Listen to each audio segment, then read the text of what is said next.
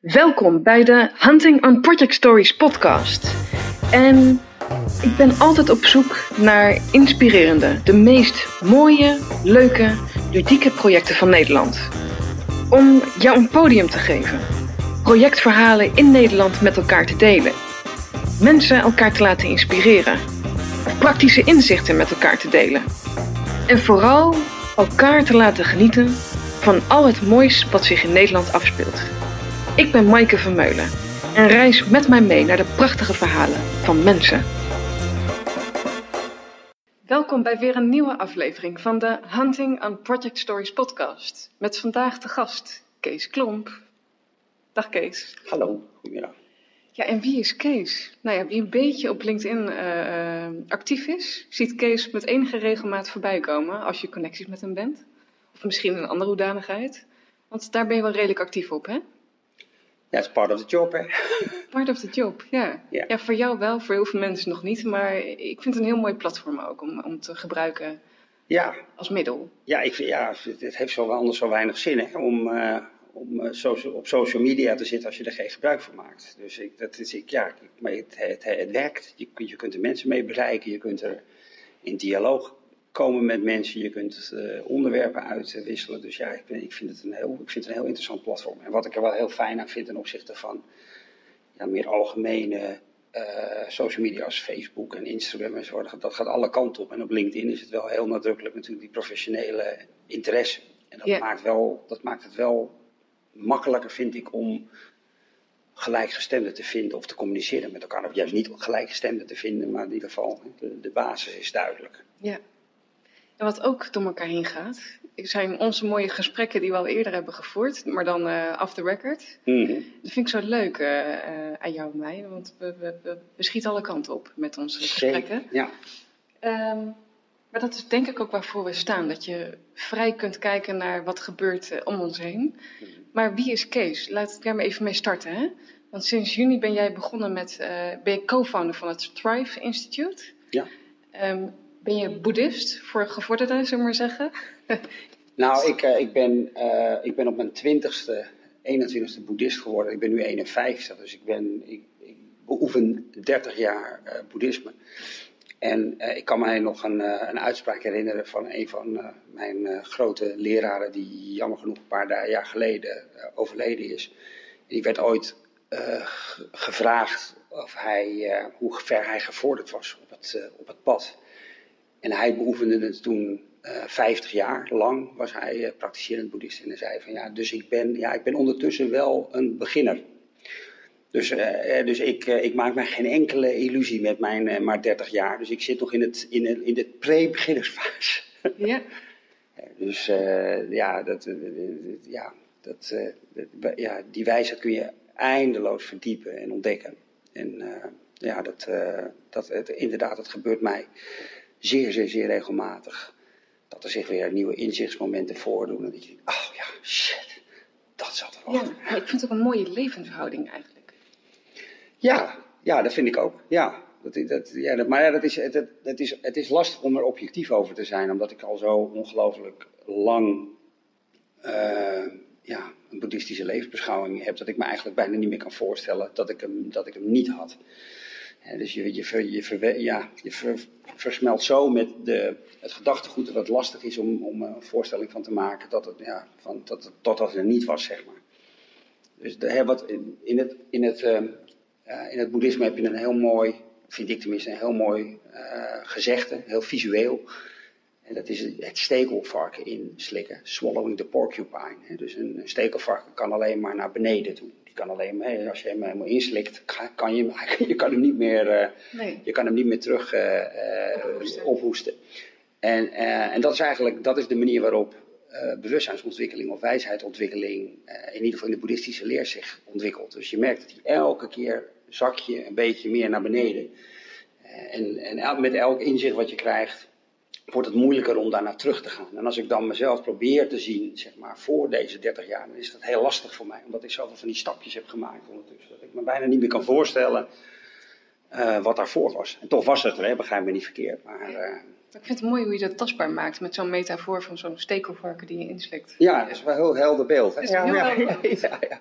ja, het werkt voor mij ook heel erg goed. Dus ik denk, oh ja, dan ga je weer een stukje in- meer ingedaald. zeg maar. daar is hij weer. Daar is hij is hij weer, Ja, en het is inderdaad waar. Je kunt jezelf onmogelijk ont, onbewusten, zeg maar. Dat gaat niet. Dus alles wat je, wat, je, ja, wat je verkregen hebt als, als een aan nieuwe wijsheid of inzicht, dat is, dat, dat, dat is hier om, om te blijven, om even zo te zeggen. Dat is bijzonder hoor. Ja. En dan zijn we nog maar bij jouw introductie. Want, want ehm, ja, je bent eh, een van de aanjagers van de betekenis-economie. Ja, En dat vind ik een hele fascinerende, want eh, beste mensen, we zijn bij Landgoed Ulverhard in Breda momenteel, waar de opname plaatsvindt. We kijken uit over een eh, prachtig landgoed met een opbouw waar Kees Klompen ook ja, over een half uurtje gaat starten met het geven van zijn lezing omtrent de betekenis-economie. En het is ook de locatie van het Futureproof Projectmanagement Festival van eh, de Benelux op 8 oktober aanstaande. Het is een oud landgoed. Ik sprak net ook met de eigenaar Bart Welte van dit landgoed. En ik heb juist gekozen voor dit oude landgoed, omdat we ons allemaal bezighouden met bijvoorbeeld de betekenis-economie. Dus die voorwaarts beweging die we ook zien, de, de kentering aan alle kanten. Maar je ontkomt ook nooit aan eh, het oude waar je vandaan komt. Dat je ook met respect naar het verleden kijkt van wat het ooit was. En die samensmelting van het oude en het nieuwe, ja, dat vind ik dan heel erg mooi om het future-proof te combineren met zo'n oud, prachtig landgoed. en dat Eh, past. Ja, Ja. Hoe, hoe is dat voor jou? Ja, nou, heel, kijk, heel herkenbaar. Kijk, de, de, ehm, de betekenis-economie als beweging of als ontwikkeling. Het, is een, het is een economische evolutie. Hè? Dus het is, het is heel belangrijk. Het wordt wel eens geframed en gezien als een groep idealisten. Mensen eh, die, die, het, die een andere wereld willen. Eh, maar eigenlijk, eigenlijk is dat een heel incorrecte weergave. Eigenlijk, het, is een, het is een economische evolutie die, die momenteel plaatsvindt. En die heel erg wordt gestuurd omdat we ons steeds nadrukkelijker gewaar worden, bewust worden van gedrag uit het verleden. Dus weet je, als, als we deze tijd zouden moeten eh, kenmerken, dan heeft die te maken met een extreem economische hoogconjunctuur. Dus het gaat beter dan ooit eh, met de welvaart. Alleen we ontdekken steeds nadrukkelijker dat welvaart ook gepaard gaat met een prijs. En die prijs die speelt zich natuurlijk vooral op sociaal en ecologisch gebied af. Hè. Dus we hebben te maken van met een tijd waarin de eh, sociale ongelijkheid gigantisch is, groter dan ooit. Er zijn acht mannen in de wereld die net zoveel welvaart met elkaar samen hebben als de helft van de wereldbevolking. Is om in een beeld eh, te geven. Ja. Dat zijn 3,5 miljard mensen versus acht mensen die evenveel geld in, eh, in, hun, eh, in hun bezit hebben. En ecologisch hebben we natuurlijk klimaatverandering, uitsterven van diersoorten, biodiversiteit en dat soort zaken. En dat maakt deze, dat maakt deze tijd zo bijzonder dat we, dat we het ons bewust beginnen te, te worden. Hè. Dus het heeft, niks, het heeft niet zozeer te maken met ons alleen zorgen maken over de toekomst. Maar voor ons vooral bewust worden van het feit dat dat gedrag uit het verleden ons heeft gebracht tot waar we nu staan. En dat we ons gedrag moeten veranderen nu om, om, om de toekomst. eh, Is dat ook dat stekelvarkentje? nou ja, ik denk wij maken wel een collectief stekelvarken eh, moment eh, door. Waarbij je overigens, eh, het is wel een aardig beeld, dat er natuurlijk een aantal mensen zijn die hardnekkig proberen om dat beest weer uit te spugen. Van ja, het is allemaal onzin, is, er is geen klimaatverandering. En ja, het systeem werkt als een tierenlier, want iedereen heeft kans in deze wereld op, eh, eh, op welvaartsontwikkeling. En dat gaat beter dan ooit met, eh, met de wereld. Ehm, maar goed, weet je, als je gewoon kijkt naar eh, de feiten, dan liegen ze er niet om. En misschien is, misschien is wel het meest confronterende en het meest stuitende en daarmee ook het meest urgente waarom we tot verandering komen, is dat we eigenlijk in een situatie zitten waarin, eh, laten we zeggen, de, de goede kanten van welvaartsontwikkeling en de slechte kanten van welvaartsontwikkeling gepaard gaan in één systeem. Dus als je bijvoorbeeld eh, even eh, kijkt naar eh, voedselverspilling. Hè, dus we hebben, we hebben een economie waarin voedselverspilling op de kaart staat. En er zijn heel veel initiatieven waarin ondernemers iets proberen te doen aan voedselverspilling. En je zou kunnen zeggen, dat is, dat is een fantastische, hè, dat, is een, dat, is een, dat is een mijlpaal, dat is iets om, om trots op te zijn. Ja. Ehm, eh, tegelijkertijd hè, wordt er elk jaar worden miljarden kilo's voedsel eh, verspild. En zijn er bijna 900 miljoen mensen op de wereld 2019 die structureel honger lijden, die ondervoed zijn. En dat vind ik eigenlijk het meest schrijnende beeld en eigenlijk ook een beetje typerend om aan te geven van ehm, ja, wat er mis is in de wereld. Hè. Dus ja, Er zijn allerlei rapporten die laten zien dat honger minder wordt. Uh, maar een systeem waarin er en honger is en voedselverspilling, ja, dan zit er wat mij betreft een soort systemische uh, weeffout in een systeem. Want die twee horen eigenlijk niet bij elkaar te bestaan. Je zou kunnen zeggen, er zou pas honger kunnen zijn op het moment dat er voedseltekorten zijn. Maar, uh, maar het is dus op dit moment goedkoper om voedsel te verbouwen en om het daarna te vernietigen, dan, dan dat het is om het eerlijk te verdelen. En ja, weet je, dat, dat, zijn, dat zijn eigenlijk systeemfouten. En we worden ons gewaar van die systeemfouten. Wat is voor jou een systeemfout? Nou ja, kijk, een systeemfout, uh, als ik dan even Kate Raworth, een van de nieuwe economische denkers die opgestaan is met haar donut-economie. En wat zij in haar donut heeft ondergebracht is een sociale ondergrens en een ecologische bovengrens. En dat noemen we thresholds. En die sociale ondergrens is eigenlijk het basale minimum waaraan een economie zou moeten voldoen om de welvaart eerlijk te verdelen. En de ecoloog, het ecologische plafond is het eerbiedigen zeg maar, van de grenzen van wat de aarde en de aardse biosfeer aan kan. En wat er eigenlijk mis is met het systeem, is dat we continu over die grenzen heen gaan. Dus, dus op dit moment is het voor welvaartsontwikkeling gunstiger om de grenzen te overschrijden dan dat het is om binnen die grenzen te blijven. Dus het barst van de bedrijven die uh, ja, opereren op een manier waarin mensen niet in staat zijn om een basisminimum bestaan te kunnen leiden. Als we bijvoorbeeld de kledingindustrie nemen, die zaten in Bangladesh en betaalden mensen daar ook bar weinig. En toen, uh, een paar jaar geleden, is die fabriek ingestort. Hebben ze, zouden ze hun leven beteren. En ja, niets is eigenlijk minder waar, want een belangrijk gedeelte van de, van de mode-industrie heeft zich nu verplaatst naar Ethiopië. Waar de mensen nog minder loon krijgen. Dus in, in Bangladesh verdienden mensen ongeveer 40 dollar en nu verdienen ze ongeveer 23 euro per, uh, dag, per week, of per, per maand, sorry. Ja. Uh, en, dat is, uh, en dat is zeg maar, ja, dat, dat, dat is, ja, ook in Ethiopië is dat onder het bestaansminimum. En wat zo ongelooflijk pijnlijk is om te constateren, is dat dat op dit moment vanuit een businessfilosofie een betere zet is dan mensen meer loon uh, betalen. Omdat de winst van die bedrijven uh, hierdoor uh, omhoog gaat en hoog wordt gehouden. Hè. Dus de, de beloning om dit soort ja, moreel-ethisch verwerpelijk gedrag uh, te vertonen is, is op dit moment groter uh, dan de incentive ja. om, het, uh, om het niet te gaan doen. Dus zo gevangen zitten wij in het systeem. En ecologisch is dat nog veel erger. Ja. Bedrijven worden aan alle kanten gestimuleerd om de meest verschrikkelijke dingen te doen met de biosfeer. omdat dat meer oplevert. Maar dit zijn dan inderdaad enkele voorbeelden van de huidige situatie zoals we op vele plekken kennen. Ja. Uh, wat, mij betreft gaat het dan ook over wat er niet is. Of, uh, ja. en, en dan is mijn vervolgvraag ook, wat mag het voor jou wel zijn? Nou ja, kijk, wat, de, de, de, de crux van mijn, van mijn betoog en, de, en de, de, wat mij betreft ook de enige manier waarop we een systeemverandering teweeg gaan, uh, gaan brengen, is als we een andere waardetaal gaan ontwikkelen met elkaar. Dus het probleem ligt niet zozeer bij die ondernemers en ook niet bij de, de bij de consumenten. Want uh, er is op dit moment maar één universele waardetaal en dat is geld. En uh, omdat wij niet in staat zijn om de waarde van een bedrijf in andere criteria te duiden dan in geld, uh, is eigenlijk is alles is gerelateerd aan, aan prijs en niet aan waarde. En dus is het zo dat bedrijven om meer waarde te, te creëren, namelijk meer geld, zijn zij, worden zij eigenlijk gestimuleerd en soms zelfs gedwongen door aandeelhouders om deze stappen uh, te nemen. Op het moment dat wij in staat zouden zijn om aan de balans een waarde toe te voegen, die zegt, ja, maar een bedrijf is niet alleen maar dat wat er op de balans staat, dat zijn maar de cijfertjes, dat is maar de monetaire waarde, maar er is ook zoiets als een maatschappelijke waarde of persoonlijke waarde. We gaan het geluk van mensen die betrokken zijn bij het bedrijf, of we gaan de maatschappelijke impact van een bedrijf, gaan we ook in universele waardetaal uh, gieten en gaan wij toevoegen aan uh, de winst- en verliesrekening van een bedrijf. Waardoor we een, een, veel breder beeld krijgen van een, van een bedrijf. Waarin we kunnen zeggen: nee, dit bedrijf vertegenwoordigt een monetaire waarde van X.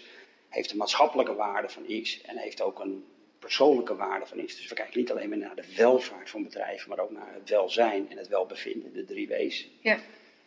Um, ja, dan, zou je, dan zouden bedrijven ook in staat kunnen zijn om andere dingen te doen. Omdat we dan kunnen zeggen, ja, luister, dit bedrijf heeft monetair gezien misschien een minder hoog rendement dan dat andere bedrijf. Alleen ja, dit bedrijf maakt maatschappelijk gezien veel meer winst. Het is nu En, en ik vind het eerlijk gezegd het mooiste voorbeeld om de gekte en de perversiteit van het systeem aan te koppelen. Als je bijvoorbeeld ondernemers neemt, neemt die zich richten op mensen met afstand tot de arbeidsmarkt, arbeidsinclusiviteit, dan is het ontegenzeggelijk dat iedere persoon die middels die bedrijfsvoering door, de, door het bedrijf terug wordt geleid naar werk en, ehm, eh, en, en, binnen de maatschappij weer een plek vindt om mee te draaien en mee te doen, dat is, dat is ontegenzeggelijk sociale winst. En, want uh, de mensen uh, gaan uit de bijstand en gaan worden, worden volop meeproducerende en consumerende mensen. Hartstikke mooi als je met de mensen gaat praten, ontdek je dat de persoonlijke winst nog vele malen groter is. Hè? Want we hebben vaak te maken met mensen met lage, zelf, uh, laag zelfbeeld, lage eigenwaarde, omdat ze heel lang door de maatschappij zijn gezien als een probleem, et cetera. En, uh, uh, en wat, is, wat, is, wat is de realiteit? De realiteit is, is dat de ondernemer uh, in, in kwestie wordt, wordt, wordt het is wat leuk. Ondertussen belt Thijs Lindhout mij van de 100% Inspiratiepodcast. Oh, maar die bel ik wel terug. uh, nee, maar wat is de realiteit voor de ondernemer? De realiteit voor de ondernemer is dat hij door zijn accountant op zijn boekhouder op de schouders wordt uh, getikt. Met de mededeling dat dat wat hij doet misschien maatschappelijk ongelooflijk valt uh, te waarderen. Maar slecht is voor de bedrijfsvoering. Omdat mensen met maatschappelijke sociale problematiek vragen meer begeleiding, meer inspanning, leveren dus minder op. Ja. En betekent dus feitelijk gezien dat de ondernemer gestraft wordt voor het feit dat hij dingen doet die maatschappelijk uh, ertoe doen, die van betekenis zijn. dat, dat is, ik vind dat echt een. Ja, ja dat is gewoon een, een, een Ja, ik snap werkelijk niet dat wij dat met z'n allen laten gebeuren. Dat, we, dat is werkelijk, werkelijk de ontmenselijking van, van ons, ons leven, ons bestaan. Dat reduceert ons daadwerkelijk alleen nog maar tot rondlopende portemonnees rondlopende portemonnees. Ja. ja. Jij doet er alleen maar toe als jij, als jij geld verdient of uitgeeft. Ja. Welkom. Want, want, uh, want dit is inderdaad, ik, ik word, uh, ja. Bruto binnenlands product. Het zijn grote, vraagstukken, grote maatschappelijke vraagstukken waar we het hier over hebben. Zeker. Dus erboven hangend, beschouwend, kijkend op dat wat gebeurt. Ja. Als je dan kijkt naar projecten, want dat vind ik heel interessant. Mm. Als de idealist in mij geloof ik erin dat wij van binnenuit het verschil kunnen maken naar buiten toe. Mm. Dus dat is ook volgens mij een artikel die ik bij jou een keer las van uh, dat je bijvoorbeeld lokaal onderneemt. Dat, dat impact creëren niet hoeft te betekenen, hè, of vanuit die purpose zeg maar, om heel groot te zijn. Nee. Dat je ook van binnenuit in het kleine heel erg kan bijdragen. Vanuit daarin dus waarde leveren. Zeker, zeker. Nou ja, la, la, la, kijk, impact wordt en van betekenis zijn, wordt zoals alles in deze uh, samenleving, wordt ook weer gemaakt tot een monetaire issue. Hè? Ja. Dus eh, heel simpel uh, gezegd, het wordt weer een soort wedijvering tussen jou en mij. Wie is meer van betekenis? En dat is ook meteen, ja, misschien is het wel het aller, allergrootste vergif wat wij op dit moment in onze samenleving aan het creëren zijn. Is dat, we, is dat geld verdienen niet langer een statussymbool uh, is, maar dat dit een nieuw statussymbool is. En dat zie je natuurlijk ook op social media al terug, waarin mensen zich continu mooier, hun levens mooier voordoen dan dat zij, dan dat zij uh, leiden. Dat ze continu bezig zijn om aan de buitenwereld te bewijzen dat zij van betekenis zijn. Dat hun leven ertoe doet, dat het zin heeft enzovoort. Maar er gaat iets heel naars uh, vanuit. En dat is, dat is dat, ja, dat het een soort wedstrijdje wordt van wie is het me meest van betekenis. En dat, is, dat, is, en dat gaat het totaal niet om. Het gaat, het, gaat om, het gaat om dienen en dienen eh, heeft geen, kent geen gradatie uh, in uitkomsten. ik, ik, vergelijk het altijd, om het, want er wordt vaak heel ingewikkeld over gedaan. Van ja, met dienen en purpose en jezelf, niet, geen zelfrealisatie, maar andere realisatie. Dat kan helemaal niet, want dan raak je jezelf kwijt. En burn-out, ja, het is allemaal bullshit. Weet je, de, de, iedereen, iedereen, heel veel mensen uh, doen dit de godganse dag. Uh, en dat doen ze namelijk in hun gezinssituatie. Hè. Dus als jij een partner hebt en je hebt kinderen, dan zal je herkennen dat je de hele godganse dag ben je aan het dienen. Ben je liefde aan het geven. En daar verwacht je helemaal niets voor terug. Het gaat allemaal vanzelf. En je haalt het ook niet in je hoofd om op de ijskast een soort balance sheet te hangen. Uh, waarin je precies bijhoudt wie welke liefde heeft gegeven en wat je er dan voor terug uh, eist. Ja. Dat is ook uh, gelukkig, en overigens gelukkig maar. En dat vinden we allemaal de normaalste zaak van de wereld. Ja, want dan ga ik even terug naar inderdaad het creëren van projectsucces. Ja. Ehm, mijn slogan die ik altijd centraal hanteer is stay future-proof, creëer jouw projectsucces. Niet om dat vast te zetten, van als je dan deze methode volgt, dan komt het dan weer goed. Ehm, maar mensen hebben wel een houvast nodig. Ja.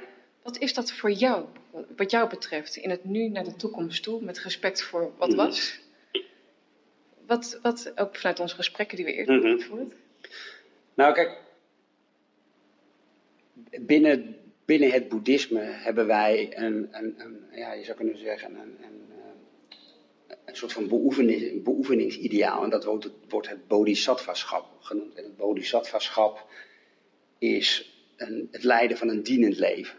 Dus eh, er zijn bo- bodhisattva-geloften.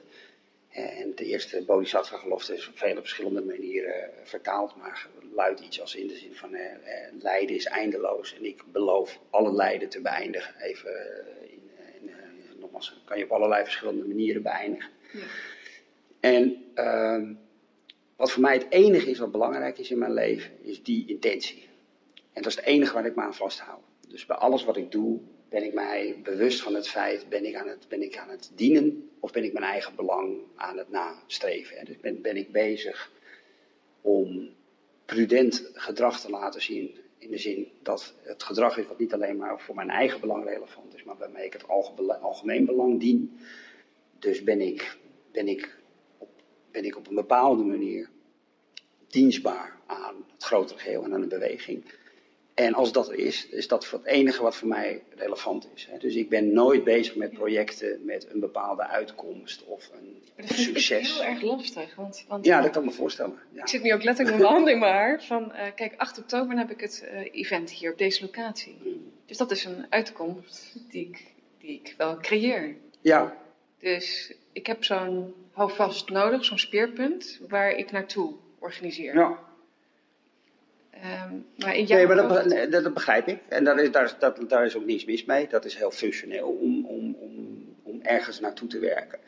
Eh, maar het, het, is een dun lijntje tussen zeg maar, de randvoorwaarden creëren om zo'n bijeenkomst te creëren. In de zin dat je een locatie regelt, dat je mensen regelt en dat je aankondigingen regelt, et cetera. Versus daar allerlei verwachtingen omheen koesteren. In de zin van ja, maar zo wordt het een succes en dat moet een succes worden. Als het geen succes wordt, dan dit en dat, en zo.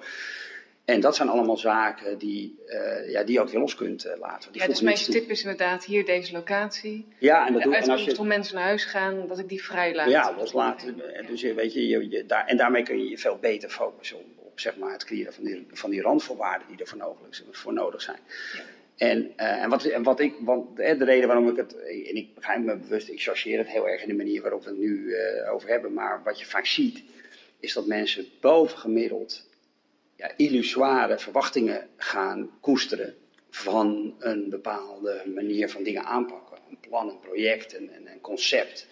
En de, de, hele de, de bibliotheek staat vol met boeken die je belooft dat je succesvol wordt in ondernemen, succesvol wordt in projectmanagement, succesvol wordt in het leven. Eh, en als dat zo zou zijn, dan hadden we alleen maar gelukkige mensen gehad. Want als het allemaal maakbaar en controleerbaar zou zijn, dan zou het wel zo zijn.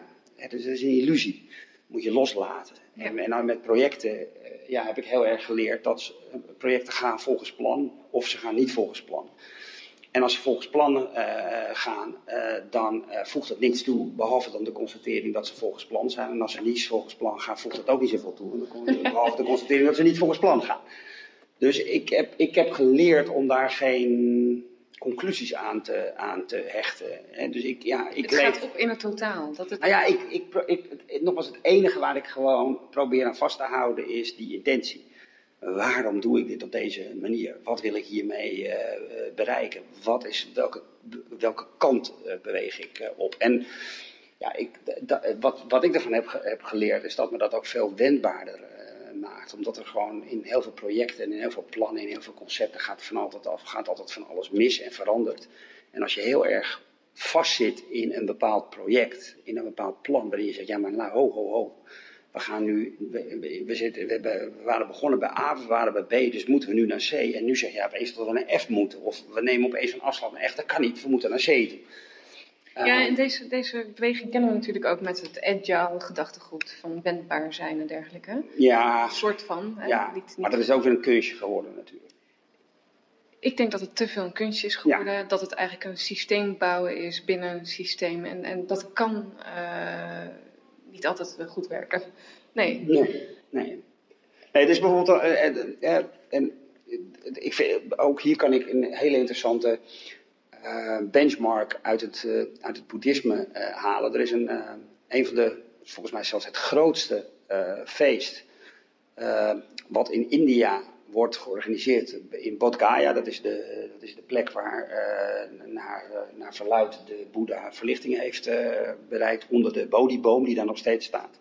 Daar wordt eens in de vijf jaar wordt daar het grootste evenement, boeddhistische evenement ter wereld georganiseerd. En er komen tientallen miljoenen mensen naar Bodh Gaya toe. Allemaal boeddhistische monniken uit, uit allerlei windhoeken om daar met elkaar uit te geven, om te feesten. En Ehm, ik ken iemand die betrokken is geweest uh, bij, uh, bij de organisatie. Ik heb er zelfs een keer in mijn boek een stukje over geschreven. En dat, dat gaat dus volledig chaotisch. Dus, eh, en het bijzondere is dus, er komen dus enorme hoeveelheden mensen bij elkaar. En die organiseren met elkaar dat feest. En alles gebeurt. Dus er wordt van alles geregeld zonder dat er een vast omlijnd plan is. En de, de persoon in, in kwestie die was dus bevriend met wat blijkbaar, de, laten we zeggen, in onze termen dan de programmadirecteur was, de eventdirecteur. En, uh, en die merkte dat deze persoon in Bulgarije alleen maar met dat mensen wat aan het babbelen was. En die mensen gingen allerlei dingen doen. En ja, uit het niets verschenen er podia, uh, werden dingen op en afgebouwd. Mensen deden eraan uh, aan mee. Er was niets geformaliseerd, er was geen draaiboek. En toch werden er dingen georganiseerd die elke keer weer uiteindelijk in goede banen ja, liepen. Fantastisch. Ja. ja, nou wil ik, nou wil ik dat, weet je, dit, dit zijn natuurlijk een soort ja, enorme romantische beelden. Maar het heeft mij wel altijd uh, geleerd van ja, hoeveel formalisering heb je nou nodig van, uh, van regels om dingen nou echt een goede kant in te bewegen. Ja, dat is ook de balans van controle vertrouwen. Die, die, die eeuwige wipwap van uh, welke kant schiet het op? Nou ja, vooral als je in corporates bijvoorbeeld kijkt, weet je wel, daar, hangt een, daar heerst natuurlijk een extreme controlecultuur. Waarbij alles, ge, alles gemeten, gedeeld, et cetera wordt. En ik vraag mij nou oprecht af of dat nou bevorderlijk is voor, uh, voor te werken. En eerlijk gezegd denk ik dat dat heel vergiftigd is om te werken. Ik denk dat mensen daar helemaal niet in uh, floreren. Nee, ik was een tijdje terug in de Science Tower in eh, Rotterdam bij jou op bezoek. En wat ik zo mooi vond was, dat komt nu naar boven, dat we het hadden over verlichting. Mm. Want wat ik zo mooi vind, wij starten vaak een project omdat iets niet goed is. Dus je mm-hmm. start al bij voorbaat ergens om iets tot een beter einde te brengen. Ja. En wat zei jij er toen over? Nou ja, kijk, ik, ik, ben een, ik ben een zen-boeddhist. En het zen-boeddhisme gaat uit van het feit dat we eigenlijk al lang verlicht zijn. Dat zijn we alleen een beetje vergeten. Ja. ja dus, de, dus de kunst is niet om verlicht te worden, maar je te beseffen dat je al verlicht bent. Ja, uh, en dat de enige manier waarop je, dat, uh, dat je daar kunt komen, is om alle onzin te verliezen. In plaats van allerlei zin eraan toe te gaan voegen. Alle zin is er al. Uh, we moeten alleen de onzin verliezen. En ja, ik, ik vind in ieder geval in de manier waarop wij met elkaar business doen. En de manier waarop we business organiseren, daar zit een, daar zit een ontstellende hoeveelheid onzin in. Ja. Dus ontdoen van onzin, zeg je? Ja, ontdoen, ja. ja. En, uh, en dat, ja, dat, dat, dat, ja, en, dat, en kijk, een van de, een van de dingen, en dit is ook eigenlijk een hele eenvoudige uh, constatering, maar het werkt wel echt. Dat op het moment dat je zeg maar uh, minder rigide functioneert in de hoeveelheid verwachtingen die je van een, eh, van een, van een bepaald project of de dingen die je nastreeft, dan heb je veel meer aandacht voor de dingen die zich aandienen. Ja. En dat is wel wat in boeddhistische kringen, of niet alleen in boeddhisme, maar mindfulness wordt, uh, wordt uh, genoemd. Ja, het gaat ja dat loslaten, loslaten van. Ja, maar ook aandacht, weet je wel. Dat je gewoon, dat je gewoon naar, weet ik veel, een emotie als woede of verdriet of blijdschap kunt kijken voor, voor wat het is. Hè. Dus niet, niet, er niet te veel mee vereenzelvigen, maar gewoon ernaar naar kunnen, naar kunnen kijken en er, en er ja, gewoon afstand, letterlijk afstand van kunnen nemen. Maar hè, daar heb je ruimte uh, voor nodig om dat te kunnen, te kunnen doen. En de enige manier waarop je die ruimte kunt creëren is omdat je niet te veel bezig bent met al die, ja, die rommel. Ja, en ik denk daarmee ook, om maar weer terug te komen op het stekelvarkentje, dat je die ook, varken, dat je die ook weer verder kunt laten zakken. Zeker, eindeloos zelfs, ja. Eindeloos? Ja. Ja, ja. ja dat is hetzelfde als... Uh, liefde en compassie, dat zijn, uh, dat wordt in boeddhisme de grote onmetelijkheden genoemd. Dat zijn, dat zijn, ja, dat zijn vormen van wijsheid die je eindeloos kunt uh, ja, ontwikkelen en verdiepen. Ik bedoel, kijk naar je, de eigen liefde, de liefde die je voelt voor je kinderen. Die wordt alleen maar groter.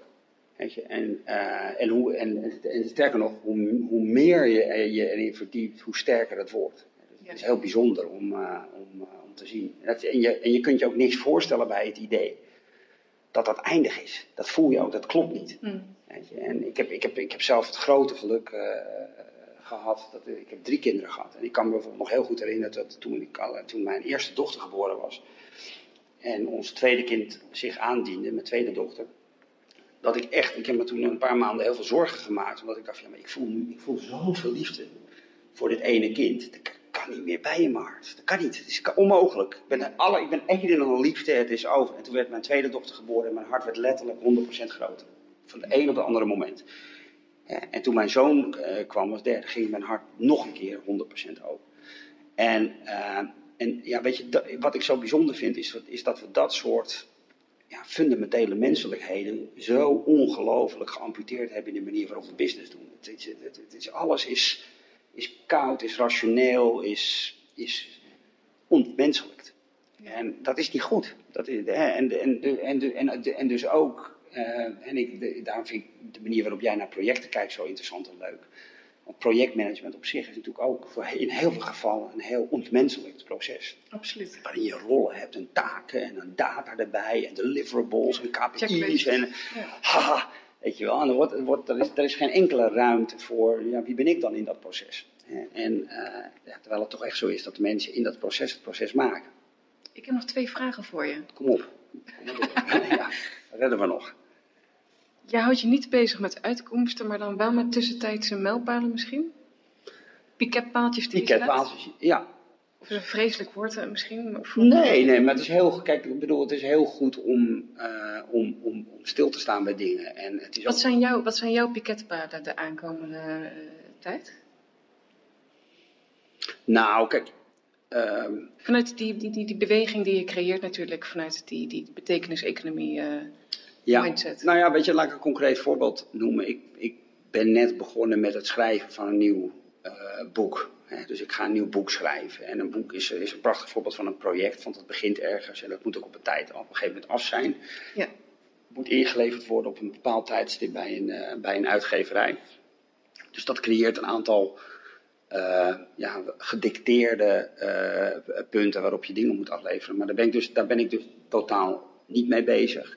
Waar ik wel mee bezig uh, ben, en dat zijn voor mij piketpalen, is in hoeverre ik in staat ben om datgene wat ik met het boek over wil brengen, of mij dat, of mij dat lukt.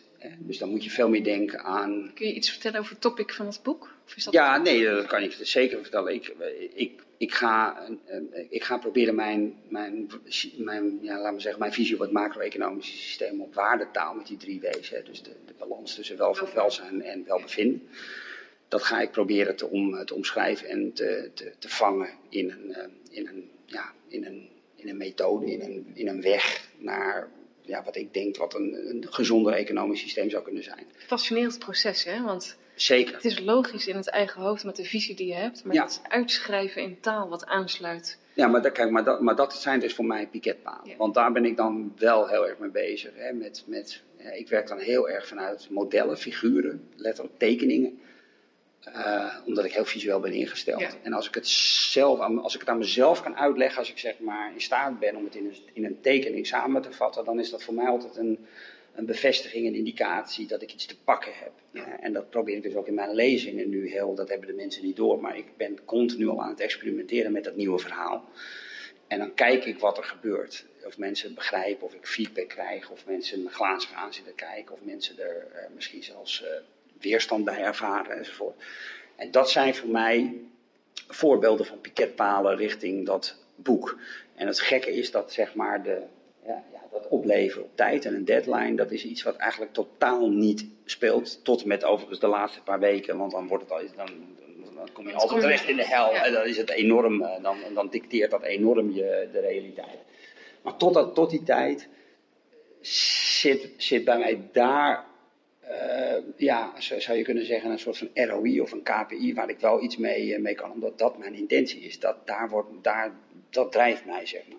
Ja. En zo kijk ik eigenlijk naar, naar alle projecten. Dus ik, ja, ik ben eigenlijk nooit bezig met die, de, ja, die bovenstroom van ja, data, mensen, projecten, de, de, de, de werkzaamheden, et cetera. Ik ben altijd bezig met de boodschap die eronder zit. is dat de taal? Ja, en ik denk dat en, en naast elkaar natuurlijk altijd nee, tuurlijk, dus, Absoluut, want je, kan, je, het is een volstrekte miskenning om te zeggen dat, dat, dat de data en de rollen en de plannen er niet te doen. Natuurlijk doen ze dat toe. Alleen... Uh, oh, wat zou ik nog lang door met je willen praten, Kees? Kijk, want het systeem is ook niet voor niks het systeem. Mm. Nee, zeker. Zeker. Nou ja, we zijn het systeem. Hè? We zijn het systeem. Ja. ja. Wat, ja. Is, wat is voor jou de purpose economy? Kun je dat in één zin vatten of is dat lastig? Nou, kan, nee, voor, ja, voor mij is de purpose economy een nieuw, een nieuw macro-economisch systeem waarin, uh, uh, ja, laten we zeggen, maatschappelijk welzijn, zakelijk welvaart en persoonlijk welbevinden in harmonie met elkaar bestaan. En dat heeft dus, dat heeft dus, dat heeft, laat maar zeggen, de, de huidige, de, de, huidige situatie als duiding nodig, waarin economische uh, groei, hè, dus welvaart, zo nadrukkelijk domineert dat persoonlijk welbevinden en maatschappelijk welzijn daaronder lijden. Uh, en uh, dat, dat, dat, dat is dus ongezond. Hè. Dus, en dat zie, je, dat zie je ook om je heen. Zie je het naast elkaar, die drie weken? Ja, ja, ja. En dat, is dus, ja, dat vereist een volstrekt andere kijk naar ja, wat maakt een samenleving nou en hoe wil jij jouw steentje bijdragen? Wat, wat, wat is die. Is dat inspiratie? Is dat, is dat toepassing? Geen idee. Is dat loslaten? Ja, als ik heel eerlijk ben, ja, dat, en dat, dat, dat, klinkt misschien als een dooddoener, maar ik meen het oprecht uit de grond van mijn hart. Ik doe, ik doe maar wat, joh. En uh, ik, ga, ik ga van alles aan. Dus ik schrijf boeken, ik geef lezingen, uh, ik probeer uh, organisaties te helpen om te, om te doen. En, ja, dus weet je, is dat ook, vanuit het boeddhisme? Dat je, dat je, nou ja, maar wat doet bedoel ik niet, maar is dat ook een soort van daarin vrij handelen, doen? Nou ja, zijn? In, ik, ik, ik, ik, ik leef in ieder geval doelloos. Dus ik, ik, heb, ik heb geen enkel plan, geen enkele ambitie uh, met mijn leven. In de zin van uh, dat dat wat ik doe een succes moet zijn. Wat, het enige wat voor mij belangrijk is, is dat ik die intentie uitvoer. Dat ik bij mezelf blijf. Dat ik bij mijn. Ja, bij, bij, datgene waar ik in geloof en wat ik, wat ik wil. Wat ik wil Jouw waarde. Ja, mijn, ja, mijn waarde die dan door mijn boeddhistische levensbeschouwing in is uh, gegeven. Maar er zijn heel veel mensen die dat vanuit andere be beweegredenen uh, ook doen. Maar het is, die, het is in ieder geval die dienstbaarheid die daar centraal staat. En dat is voor mij de enige gradatie die, die, er, die er is. En of, dat, ja, of ik nou door twaalf mensen of door uh, eh, 1200 mensen word uh, begrepen en gevolgd. Of, of dat, dat ik dat doe in de vorm van een lezing, een boek schrijven of een, een, een podcast maken. Het zal me eigenlijk een zorg zijn. Ja. Ik ben er niet mee bezig. Nee. Nou, ik ga nu zo het podium. ja, precies. Ik heb stof, stof om over na te denken dan.